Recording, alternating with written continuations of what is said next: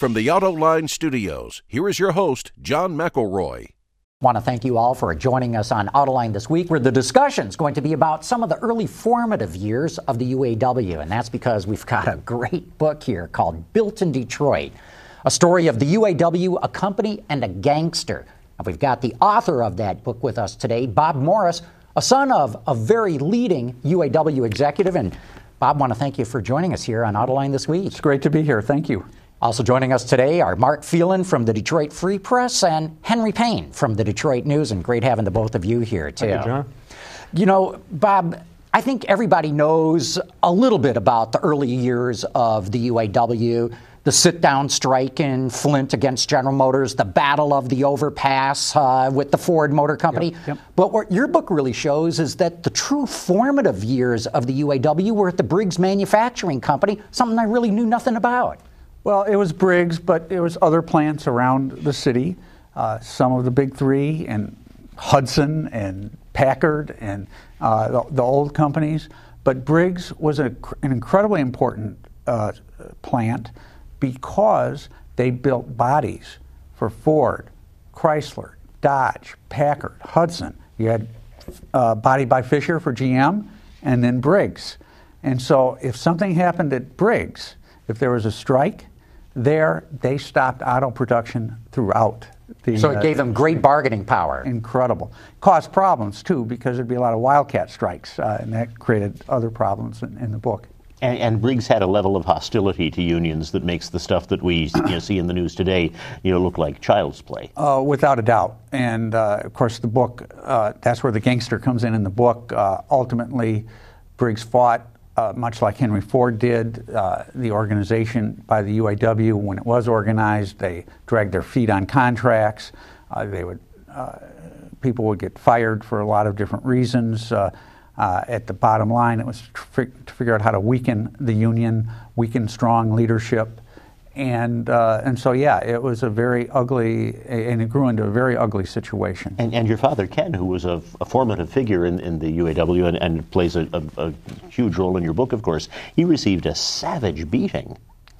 When uh, Ken returned uh, from World War Two, he was elected by acclamation to a very high local union office. He he had no enemies, and Ken was the kind of guy, he, about my size. He was not a uh, a muscle man in the union, uh, was known as a, a peacemaker, if anything. He was the guy who could negotiate things, work problems out.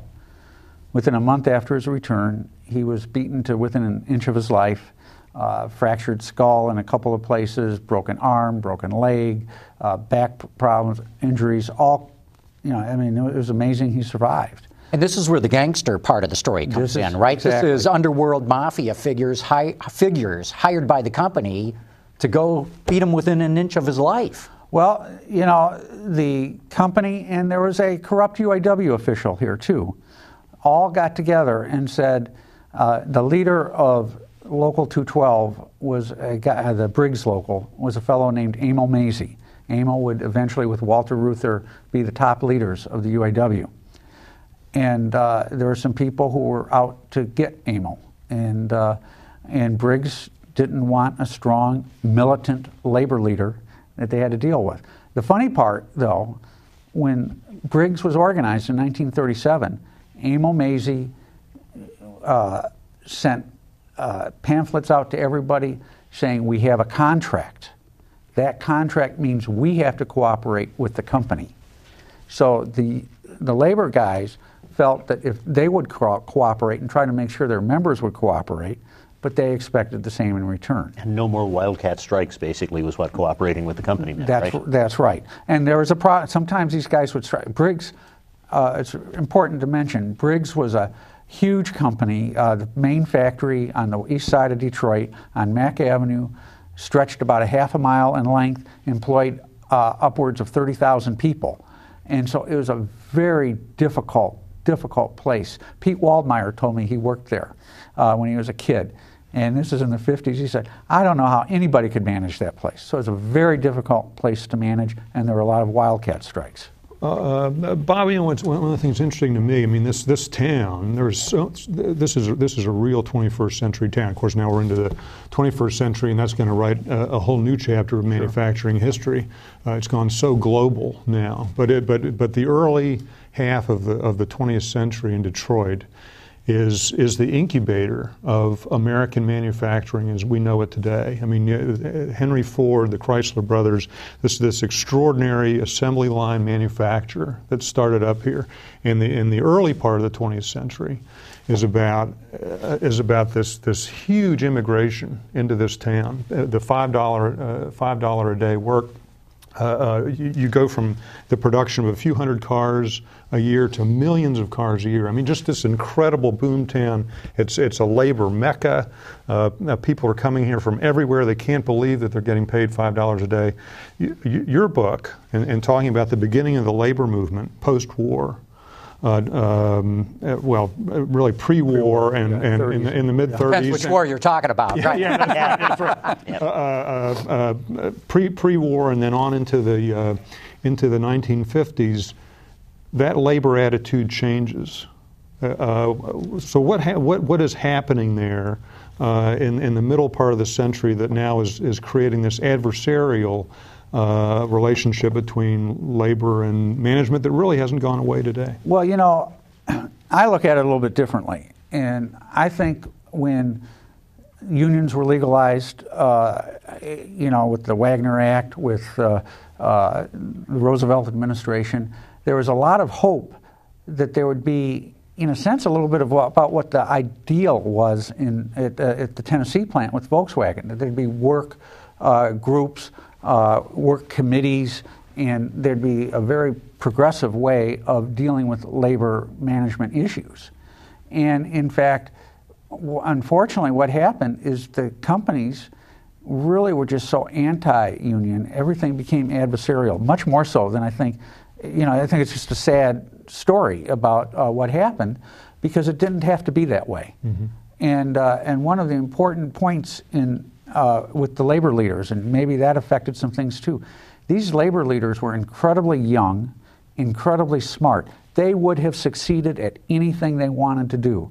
In the, uh, the chapter on World War Two, I spent more time on it than maybe I should have, but it tells a story about my father, Ken, who really thrived during World War Two in, in, in the Army Air Corps.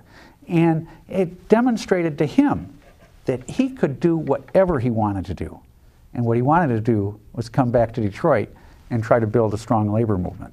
You know, we talk about this adversarial relationship of capital versus labor, but I was very interested in reading how much internal warfare there was within the labor movement. I didn't know that there were two U A Ws at one point, yep. One with the A F L, a different one with the C I O.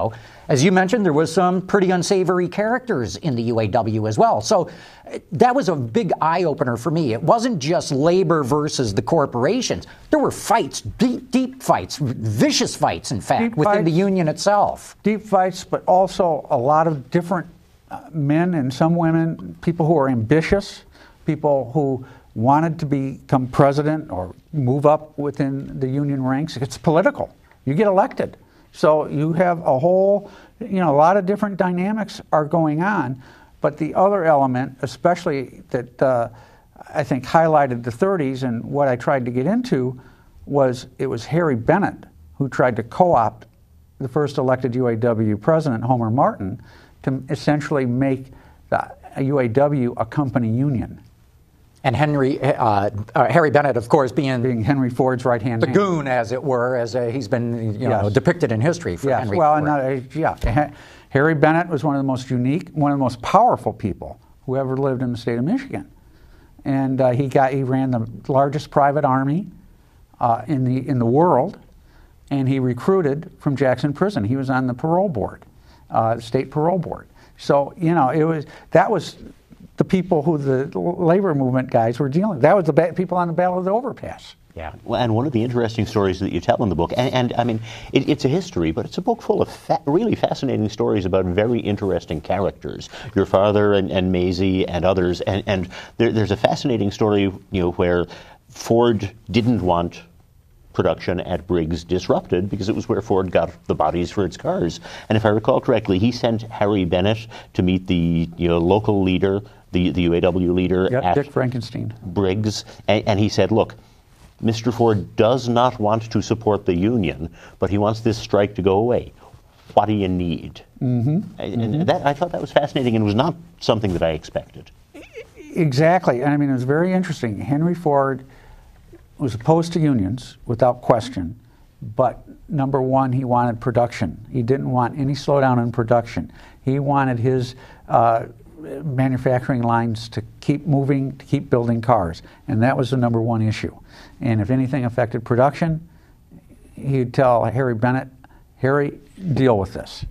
And of course, Harry Bennett would do whatever his boss wanted by whatever means necessary. Is, is that attitude, do you think, why when Ford Motor Company finally accepted the idea that the union's here to stay, that in many ways they went from having the worst imaginable relationship to a pretty good one with the union? You know, actually I talked, at, when I did most of my research on this book down at Wayne State at the Luther Archives, and Doug Frazier had an office there. And, uh, and Doug's an old family friend, but we would talk a lot about this. And he said, you know, I, I asked him a, a kind of a similar question. And he said, it was amazing. We'd fight like hell to get a union, and then once we got a contract, we got pretty much whatever we wanted. You know, I mean, it was it was pretty, you know, interesting. And that, I think, also fit, goes back to your point, you know. Well, and, yeah, and, and, and what's, I mean, I come from a manufacturing family, sure. uh, from electronics manufacturing family, and, and I can tell you there's no, there's no company founder who puts the capital and the risk into that company that wants a second management in his company. I mean, there, there's there's no executive I know that wants a union in his shop. But I think the experience of the U A W and those formative years have, have taught entrepreneurs how, how you treat labor properly. I mean, you come in and you create an environment from the ground up where the workers have a say from the get-go, because the conditions you're talking that, that you, you describe in Briggs with the presses and whatnot. I mean, these are, these were horrific. Uh, conditions. Yeah. And and at some point, it's not enough that these guys get paid a lot, uh, you know, because other industries come in and they and they match that, and and and and, and unions, I think, had, had really improved working conditions to the point today now where it's hard for unions to get into new plants, because management are so focused on keeping their workers happy because they don't want that second layer of management, well, second-guessing them in the plant. So what you're saying is that the strong unions build the model that uh, other businesses copy to make sure they don't have a union. So without the union to be there in the first place, workers would be right back where they were in the nineteen thirties. Right, and, and, and even to, yeah, and, and, and, and I, I make the analogy of the Civil Rights Movement, where, mm-hmm. the, where the Civil Rights Movement in this country uh, redefined what what it, what, it, what what civil liberties were for everybody, uh, for for women on through minorities, and and and today. The, the civil rights movement in many ways has been bastardized, because the civil rights movement has had to find other ways to, to maintain power. And you see, and, and with the with the modern union, with the U A W, I think it's almost unrecognizable from some of the readers, that, from some of the leaders that you described in the mid fifties. I mean, you got Bob King in the la in, in recent months trying to unionize the V W plant with card check. I mean, that's the most anti-democratic way. I mean, the secret Ooh, ballot. Well, that's certainly one interpretation of right. it, yeah, but, but it's not the only one. We could but talk card, about yeah, but, Senator but Corker, too. Is, yeah, but card check, but, but, but you see, see what yeah. I'm saying? I mean, card check is inherently undemocratic. And, and, and, and here, here is Bob King working with management in the V W plant just, to, just, try, to try to get the union power just, in that Just plant. One thing that I think is very important. Uh, the U A W, I saw it with my father negotiating with a lot of different companies. Uh, nineteen seventy-nine, Chrysler's about ready to go belly up. Yes, they got a government bailout, but without the U A W concessions, Chrysler would have, would never have made it.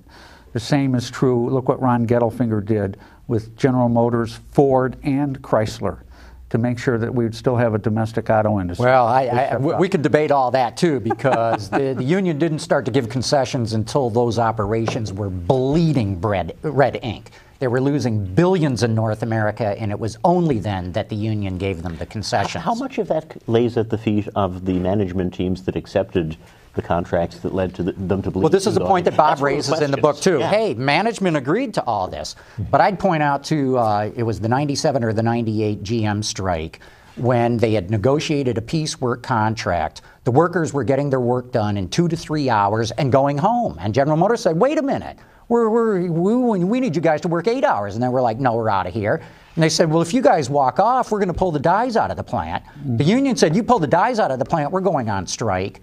Three billion dollars in losses later, General Motors went, we, we got to cave. Yeah. We've got to cave. So I don't entirely buy the argument that, oh, this was just management, you know, agreeing to oh, this it, stuff. It took both sides it, to do but, it, but, no but, question. But John's right. I mean, it's the same in the airplane industry. I mean, you have so much capital flowing through these companies that work stoppages, work stoppages for public companies are crippling. So, so you, so you, so you want, you know, you want to, you, you want to come to agreement with the unions to prevent that from going. And that goes back to my original point, which is, the the, the com good companies today do everything possible to keep a union, to to to to, to keep labor out, because because they they don't, the, you know, the, the work rules slow up produ production, but the threat of strike throws up production. And so it behooves any manufacturing industry today to do things right with their workers so they don't unionize. Well, you know, and I know some of that, uh, and and I generally think there's always two sides to every story, but I do think that at the end of the day, look at where the labor is today and what they're doing in the plants, working with management. Uh, they know that if, if nothing else, if nothing else, they know that if the auto plants go away, they go away. So there's a mutual effort. And, and what is an auto plant today? It's such a different place than it was in the thirties and forties. Even the seventies, because I worked them in the, well, the seventies. I'll tell you, yeah, they're I mean, way you better need, than you even need, that. You need college, you know, two years of college before you're even going to get hired. Here's what I wonder, Bob, is no. I, I understand, to Henry's point, and agree with it actually, why management does not want a union in there. Mm-hmm. uh, what I don't understand, and maybe you can give us some insight here, why was Briggs so disrespectful of his workers? I mean, it's one thing to say we want, you know, uh, you know, uh, a flexible workforce. We want to keep our, our wages down, or, or certainly our labor costs down. But I mean, the way they treated the workers in that Briggs plant was totally unacceptable. Why? And Henry Ford was the same way. And I'm wondering, Briggs and Ford are kind of the same.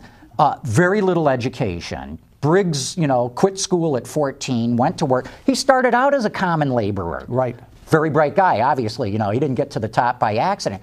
But do you have any insight? Why did these people disrespect and treat their workers so poorly? Well, of course, the bottom line was one of the reasons. It was about money. Uh, Henry Ford, we talk about the five dollar a day wage, but not everybody. In fact, most people actually didn't get their five dollar wage. And so, and, and there was a whole spying operation set up that if you lived in a certain way, uh, boom, you were, you know, you'd get uh, two seventy-five, not the five dollars. I mean, you know, so that happened. What did Henry, what did Ford do when he went to the five dollar wages? He, uh, he he he sent his uh, body manufacturing to Briggs, where they paid cheap wages. So I mean, he's balancing everything out, as did Briggs. I mean, it's this, it's a sad story about Briggs, because they were a very creative company. They built uh, some of the first, most uh, unique, uh, totally inline car, uh, bodies that, that were made. Enclosed bodies. Enclosed because bodies. In the yes. early days, there was no roof was to the car. Exactly. They did it, and he found a way to do it cheaper. So it was a, a really neat story. Just, just so some people don't know, because after reading your book, I had to go do some research of my own. Briggs was very pioneering. They bought the LeBaron yes. Body Works Company. Yes. That, that, and all of us know the Chrysler to LeBaron. Well, guess what? It was an old Coach Works company. They did some of the original Woodies, you know, with the wood on the outside of the car. They were very innovative, and they did a lot of styling before the car companies had their own internal styling department. But then something happened in Briggs where they became so terrified of the unions. This goes back to thirty-two, before the U A W, and they had a terrible strike in thirty-two, but they, all of a sudden the management shifted, and it shifted to going after the unions, or uh, any possibility of a union, and rather than on that creative side. And you could see it in the company, and you could see how after thirty-two, the company really wasn't the same company because their focus wasn't on creativity. It was on how we're going to get these bastards from the U A W. Yeah, and that, and that, and that's and that is such a mistake. And and again, look at look at the, the United States today. Where is all the employment in the in the auto industry? It's all in non-union shops. It's in it's in the transplants have come here. Well, and, and not all, all but, of the really but, yeah, but big word. But half certainly. No, I mean, no, I mean the, the but you look at the growth in, in auto in, in auto it, in, in auto employment yeah, just, in the last just couple defining decades. The terms is important. Yeah, has all has all yeah. been non-union with the, with the transplants, and it's been the union jobs that have been going away. And and I'll give you a good and and and, and I think that's management, but I think unions are learning from that as well. And I'll give you a good, good example. There's a there's a uh, there's a, a town outside of Indiana. Indianapolis. I covered this story a couple of years ago, uh, and and there was a stamping plant, G M stamping plant, uh, had to be closed during the restructuring, and uh, J D Norman came in to take over the stamping plant. And they said, if we're going to keep this plant open, uh, we're going to have to we're going to have to cut your wages in half to, to sixteen dollars an hour. And and the union, because of the because of the way the union had structured its national contract, the union voted to shut down that plant, eliminate six hundred jobs. That's that, which would be jobs for a new generation that destroyed a lot of local businesses. I mean, this was a union that basically destroyed a community, so that the six hundred workers at that plant would go on to more senior positions elsewhere in the in the in the country. And I think workers at V W and workers at Kia look at that, and they say the unions are a barrier to employment. And I, so, well, like and so, I, yeah. how did, so how did yeah. the union? How did the U A W? Because the, the early days of it. The story is of communicating and explaining, you want me on your side to the workers. Get me on your side and your life will be better, your job will be more secure. Has the union lost the ability to communicate that to people? Well, yes and no. It was very interesting, and this is anecdotal, but uh, when uh, General Motors was going through bankruptcy, I several times uh, listened to tele- television interviews, and workers would say, my God, I have a union that's protecting me. Without the union, where would I be? And to your point about workers, uh, you, the union jobs are gone. My understanding is through part of the negotiations that have gone on, union jobs are coming back from Mexico and other places. So it's not all black and white. Uh, I think in the South, and uh, it, there are some incredible cultural issues. Uh, I could have you come to. Uh, some uh, uh, dinners with my in-laws who are from the South, and we would have an interesting discussion because they just, you mentioned U A W, and they go nuts. They don't know why they're going nuts. You know, they're, the salaries they're making are not very good. They don't have very good benefits, but boy, they just, unions, that, that's just a, a foul word. And so there's a challenge that labor has to uh, to make sure people understand what's going on. And it's a hard challenge. Uh, and I don't know that I've got all the answers, except I do know that based on what history tells us, labor unions can be very good. You know, people talk about our declining middle class. We haven't had any, middle class is basically where it was in nineteen seventy-three. Wasn't it funny that as the middle class has declined, so has union membership? Well, maybe if union membership had been more stable, maybe our our middle class would be better. Are our kids really going to be better off in the future? This may be the first generation where that gets turned around. Well, I, and, and one of the exciting developments I think that's happened in this state, and this is very much a part of the, the Southern culture that you talk about, is the advent of the right to work movement. And and I think with the right to work movement, I mean, for a long time since I've been covering politics, before I was a Before I, I joined this special uh, class of auto reviewers, but in covering politics, the the uh, the U A W had become a political arm of the Democratic Party, and, and was and, and and was feeding money to the Democratic Party, and there was a lot of members who who felt alienated by that. And I think with the right to work movement, I think it's going to refocus unions on the worker. That we, we have to make sure that the workers are happy. I don't think it will. Not in the case of the U A W, and the reason I say that is, the U A W is already in, I want to say, six or seven right-to-work states, yep. Two of which have, just in the last few years, flipped to right-to-work. Right. And the union has lost uh, negligible number of members. And th there's a very interesting thing here that there's a, a true difference between blue-collar unions and white-collar unions. And the blue-collar people, brothers and sisters, stick with their union. The white-collar, not so much. Well, I think there's another issue. The white-collar bleed is... I want to hear Bob on this, because we're getting down to the very end. Yeah. Uh, well, I think there's another issue, and it's really important, and especially for people at this table. Uh, what did we go through in the sixties, seventies, and even eighties? Poor production, poor quality. Quality. Well, when you've got workers who are maybe at odds with each other, about uh, dealing with a uh, uh, collecting union dues, whatever the case might, joining the union, that is not good for the auto industry. And I think that's a potential problem. I think the big three, at least some people there, they've realized that, and they kind of, I think they kind of wish they took a little stronger role on that issue uh, back a couple of years ago. The other thing I think that's really important, we talk about right to work. People, it sounds good, but you know, what's not talked about is that, all right, you don't want to be a member of the union? Fine, don't be a member.